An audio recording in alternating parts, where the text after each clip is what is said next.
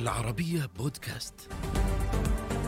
أنا خالد مدخلي، أقدم لكم حلقة جديدة من برنامج سؤال مباشر. مرحبا بكم.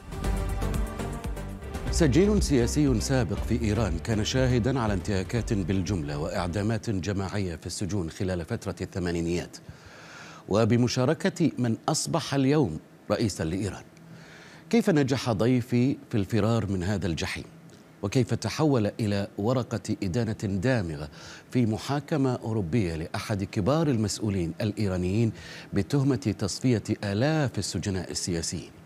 نصر الله ميرندي السجين السياسي السابق في إيران في سؤال مباشر. سيد نصر الله ميرندي أهلا وسهلا بك معي في سؤال مباشر. أنا أيضا أحييكم وأحيي مشاهديكم الكرام وأشكركم لإتاحة هذه الفرصة لي آه، لقناة العربية المهمة لأتوجه للعالم عن قضيتي. أريد أن أبدأ معك سيدي من صباح يوم السادس من أغسطس في 1988 يوم أن جاءت قوات الحرس آه، ونقلوك في الممر الرئيسي آه، لسجن جوهردشت. أريد أن أبدأ معك من هذا اليوم ومن قبله لنتعرف على حكاية دخولك إلى ذلك السجن لماذا دخلت السجن سيد ميرندي؟ ملخص قضيتي هو أنني آه، دخلت السجن آه، فقط لأن أفكاري كانت ترفض أيديولوجية نظام الخميني وهذا كان سببا كافيا في ذلك الوقت لكي يزج بأحد ما في إيران بالسجن.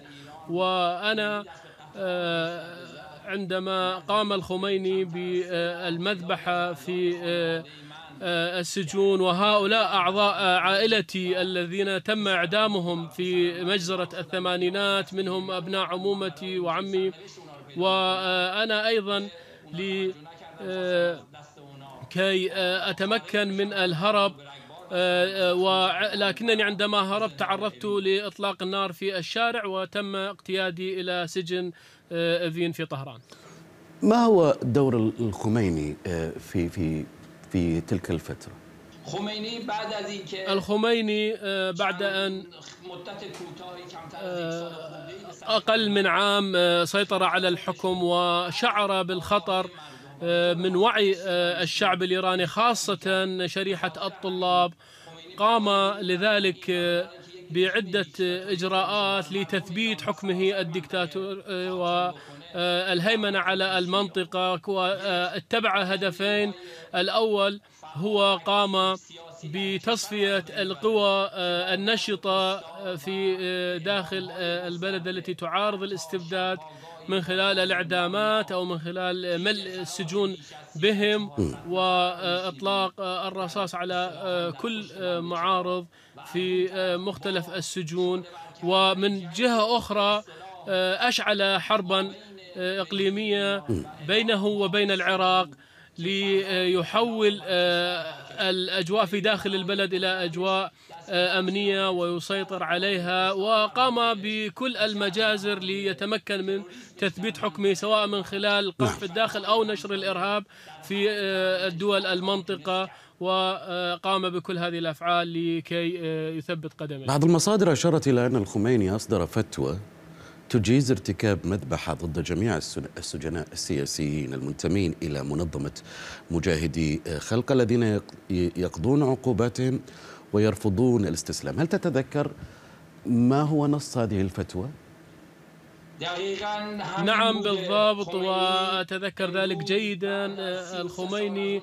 الآن يمر 33 عام من هذه المذبحة آه، وتم آه، قتل آه، الكثير جيل واعي كامل أكثر من ثلاثين ألف سجين في فترة قصيرة تم إعدامهم في داخل السجون.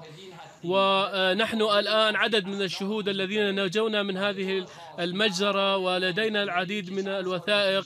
خاصة شريط الصوت الذي سرب عن آية الله منتظري والذي خاطب لجنة الموت بأنهم آه، كيف آه، ارتكبوا المجازر.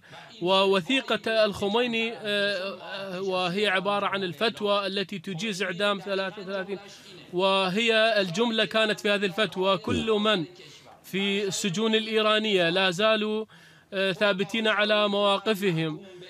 يحكم عليهم بالإعدام ويتم آه، الحكم عليهم من قبل اللجنة المكونة من نيري ورئيسي وإشراقي وابور محمدي طيب. وتجيز قتل أي معارض لم يتراجع عن موقفه وأغلبهم من أعضاء منظمة مجاهدين. هل صحيح أن الخميني كان يعتبر مناصري آه، آه، مجاهدي خلق مرتدين عن الإسلام وكفار؟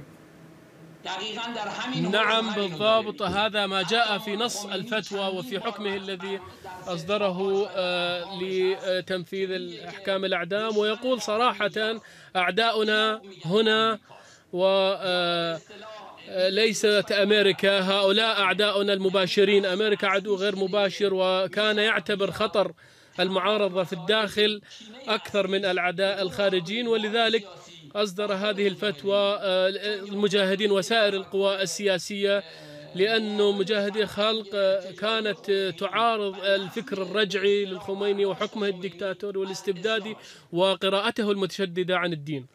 هل لك أن تتذكر لنا اليوم الأول لسجن مرندي ومشاهداتك أيضا في السجون والاعتقالات والتعذيب في تلك الفترة؟ اليوم الأول بالطبع كان هو يوم آه، اعتقالي. آه، هل تقصدون آه، إعدامات 1988؟ نعم أريد أن أتحدث عن تلك الفترة وعن فترة سجنك. ما الذي تم؟ ما الذي تتذكره من مشاهدات؟ في الواقع كانت مرحلتين وكل فترة السجن كانت صعبة لكن الأصعب كانت فترة التعذيب بالطبع. بحقي وبحق رفاقي لكن المرة الأولى عندما يتم اعتقال الشخص يجلب إلى غرفة التحقيق ويتم تعذيب آه، آه، الكثير من الناشطين والسياسيين تحت السياط والكثير منهم ماتوا تحت التعذيب. لكن في تلك الفترة بالتحديد في فترة الإعدامات كان هناك استنفار شامل من قبل حراس السجن وقوات إضافية من الحرس الثوري ومن القوات الأمنية في مكان يسمى بممر الموت في سجن جوهر دشت آه، تم اقتيادنا هناك و تم اصطفاف السجناء إلى هناك وتم تشكيل محاكم ميدانية لهم بدقيقتين أو ثلاث. آه، وكان يحكم على كل شخص بهذه المحاكمة الصورية القصيرة وأهم القضاة كان هو إبراهيم رئيس الذي أصبح اليوم صف لنا رئيسا المشهد كما تتذكره اليوم في هذا الممر. لماذا سمي بممر الموت؟ ومن كان حاضر من كان حاضرا فيه؟ آه، سمي بممر الموت لأنه كان يتم جلب السجناء من مختلف السجون إلى هذا الممر وعندما آه، هزم النظام في الحرب العراقية الإيرانية ورضخ للذهاب إلى الصلح آه، ثم جاء بعد ذلك إلى السجون وشن حملة أمنية وإعلامية وسياسية آه، في ضد أعضاء مجاهدي خلق وضد المنظمة ومن ثم آه، بعد خمس ست أيام من تلك المعركة التي حدثت بين مجاهدي خلق وقوات النظام آه، جاءت القوات الأمنية والحرس الثوري إلى السجون بما فيها سجن جوهر داشت وأنا كنت في ممر الموت في السجن وهو عبارة عن صالة كبيرة ويتم اقتياد السجناء المحكومين بالإعدام إلى هذا المكان و آه، كانوا يأتون بالسجناء معصوبي الأعين واحدا تلو الآخر. وفي البداية كان يتم آه، محاكمتهم بمحاكم صورية قصيرة بين دقيقتين أو ثلاث. طبعا هو سجن كبير في فيه عدة طوابق لكن كل السجناء المحكوم بالإعدام كانوا يجلبون إلى آه، هذا الممر. و آه، تم إعدام الكثير من آه، السجناء أغلبهم كانوا رفاقي ومعي في زنزانة آه، واحدة ولذلك أسمينا هذا الممر بممر الموت والهيئة كانت تأتي باسم لجنة الموت ويرأسها إبراهيم رئيسي الذي نعم. نصب يوم أمس رئيسا للجمهورية كيف هل هل تم تعذيبك سيد مرندي أنت شخصيا أثناء فترة التحقيق؟ أنا في آه، سجن آه، جوهردشت آه، في 1988 كان تعذيبي قبل أن أنقل في سجن إيفين في طهران قبل أن أنقل إلى سجن جوهردشت في كرج غرب طهران وكانت تلك الفترة هي أصعب فترة تعرضنا إلى الضرب بالأسلاك ومختلف الأدوات إلى حد الموت وأيضا تم أخذي إلى غرفة الغاز وتم تعذيبنا آه، آه، بالضرب. آه، وأنا أيضا ورفاقي تعرضنا إلى حميد القاضي حميد نوري هو شخصيا قام بتعذيبنا وضربنا أثناء الاستجواب. طيب عند وصولك إلى فرقة الموت كما سميت ما الذي ما الذي دار في في في الجلسة وممن كانت تتألف هذه الفرقة؟ في آه، ذلك الكوريدور كانوا ثلاث آه، مسؤولين رئيسيين يهيئون السجناء للمحاكمة والإعدام. الأول كان ناصريان واليوم هو أحد كبار شخصيات السلطة القضائية وحميد نوري آه، المحكوم الآن آه، المسجون في السجن وداوري الذي كان مسؤول الأمن في السجن. أحدهم كان يقتاد السجناء آه، إلى المحاكمة ليمثلون أمام إشراقي ورئيسي وبور محمدي. والشخص الرابع هو نيري الحاكم الشرعي وأيضا قاضي آخر باسم ششتري. وكانوا يسألون السجناء ما هو اتهامكم؟ وكل من يقول أنا من مناصري منظمة مجاهدي خلق. السؤال لم يكن هناك سؤال ثاني بل يقتاد إلى الإعدام. وبعضهم كان يتم سؤالهم هل أنتم مستعدون للتوبة والتراجع عن مواقفكم. إذا يقولون لا كانوا ينقلون إلى صالات أخرى باسم حسينية جوهردشت. و لكن أغلب الأفراد كانوا ثابتون على موقفهم ويقولون نحن لا نتوب ولا نتراجع. وكانت تبدأ الإعدامات يوميا من الساعة الثامنة صباحا حتى العاشرة الحادية عشرة مساء. فرقة الموت في في سجن جوهردشت. ماذا كان دور إبراهيم رئيسي في ذلك الوقت؟ إبراهيم رئيسي آه، كما آه، أشرتم وكما يعلم المشاهدون الآن آه، كان آنذاك هو تسعة تسعة عشر أو عشرين عاما ودخل القضاء من عام تسعة وسبعين عندما انتصرت الثورة. وإلى الآن آه، كان له دورا قياديا وارتكب مختلف الجرائم بحكم وجوده في السلطة القضائية قبل أن يصبح رئيس الجمهورية منذ أن كان مدعي عام إلى رئيس السلطة القضائية. آنذاك كان إبراهيم رئيسي آه، آه، عضو في هيئة الموت وكان يرتدي زي مدني بدون عمامة أو جبة. وهو أكثر الناس قسوة كان ضد السجناء السياسيين وكان مفوضا بشكل مباشر من قبل الخميني ليقوم باستجواب السجناء. وكان يأتي آه، ويطرح الأسئلة في البداية على السجناء ويصر آه، على تنفيذ أحكام الإعدام بسرعة قصوى. وأنا آه، مثلت أمام هذه اللجنة و آه، كنت أسمعه عندما يسأل قبل أن ينتهي السجين من جوابه يقول هذا منافق ويجب أن يتم إعدامه ويتم اقتياد الشخص للإعدام. ولذلك لعب دورا كبيرا في سرعة الإعدامات وفي الأعداد الكبيرة لإعدام السجناء السياسيين. ولذلك الآن آه، هذا الشخص آه، آه، القاسي كما يوصف بأنه حتى لا يمتلك يعني درجات علمية ولم يدرس سوى ستة صفوف وفي تلك الفترة كان مدعى عام والآن يصبح رئيسا للجمهورية كيف نجوت سيد مرندي من حكم الإعدام؟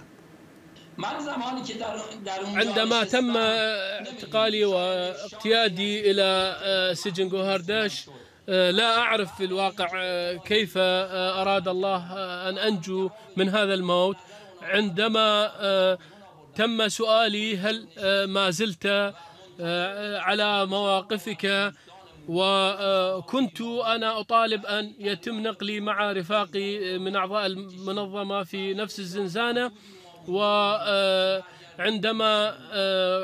كنت على خلاف مع مسؤولي الحرس وقلت لهم أريد أن أنقل فتم نقلي إلى الزنزانات الانفرادية ولا أعرف لماذا تم اقتيادي إلى قاطع آخر مع سجناء آخرين وبعد الإعدامات أتانا القاضي ناصريان وقال أنتم كلكم محكومون بالإعدام بعد المجزرة التي عدم بها رفاقنا ولكن بعد ذلك عندما خرجت من السجن علمت أنه بعد المجزرة حدثت مناشدات دولية وضغوط دولية كبيرة والأمم المتحدة ومفوضية حقوق الإنسان علمت بذلك وأيضا معارضة آية الله منتظري.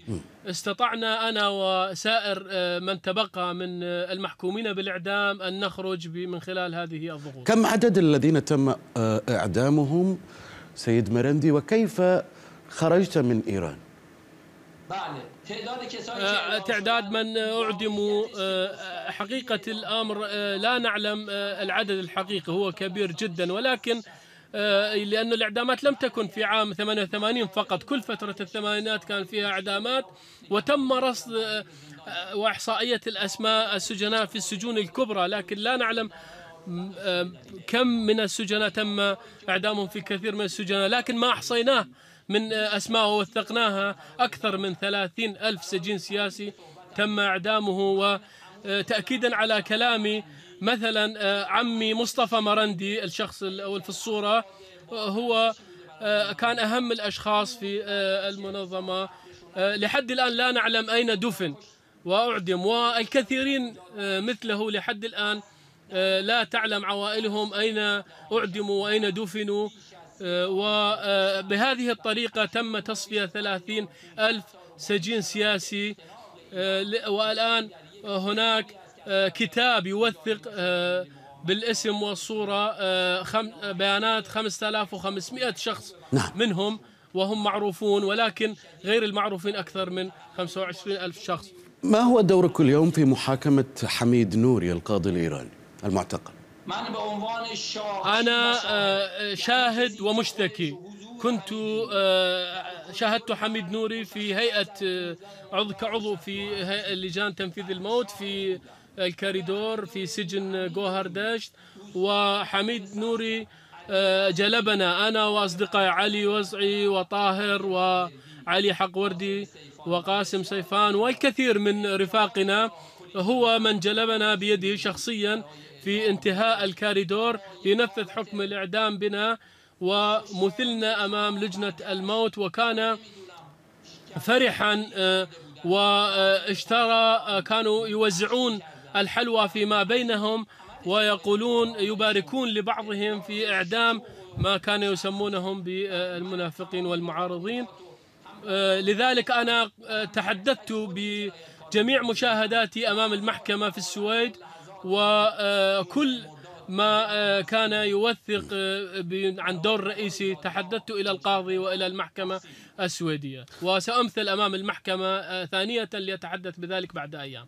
ماذا تتوقع أن تصدر هذه المحكمة بحق حميد النوري سيد مرندي نوري هو أحد كبار مجرمي النظام الإيراني وكان له أحد الأدوار الرئيسية في مذبحة عام 1988 لكن نوري لم يكن وحده. كل النظام متورط بذلك بدءا من الخميني إلى خامنئي إلى رئيسي باعتباره عضوا اساسيا ورئيسيا في لجنة الموت.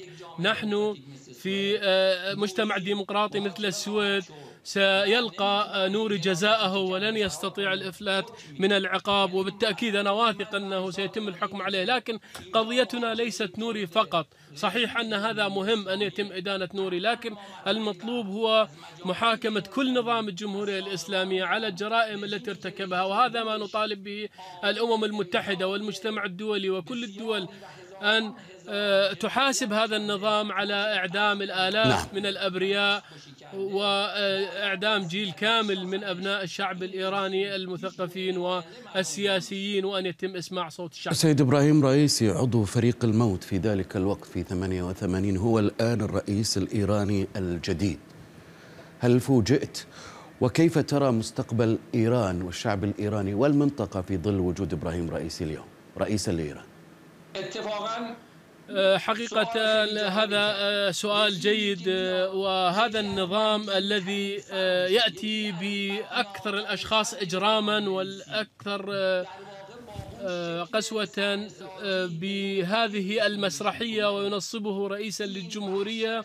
هذا يدل على قبح النظام ووحشيته والنظام نفسه يعلم بذلك. و آه، الآن النظام آه، يواجه احتجاجات شعبية آه، من الأهواز إلى طهران إلى مختلف محافظات ومدن إيران.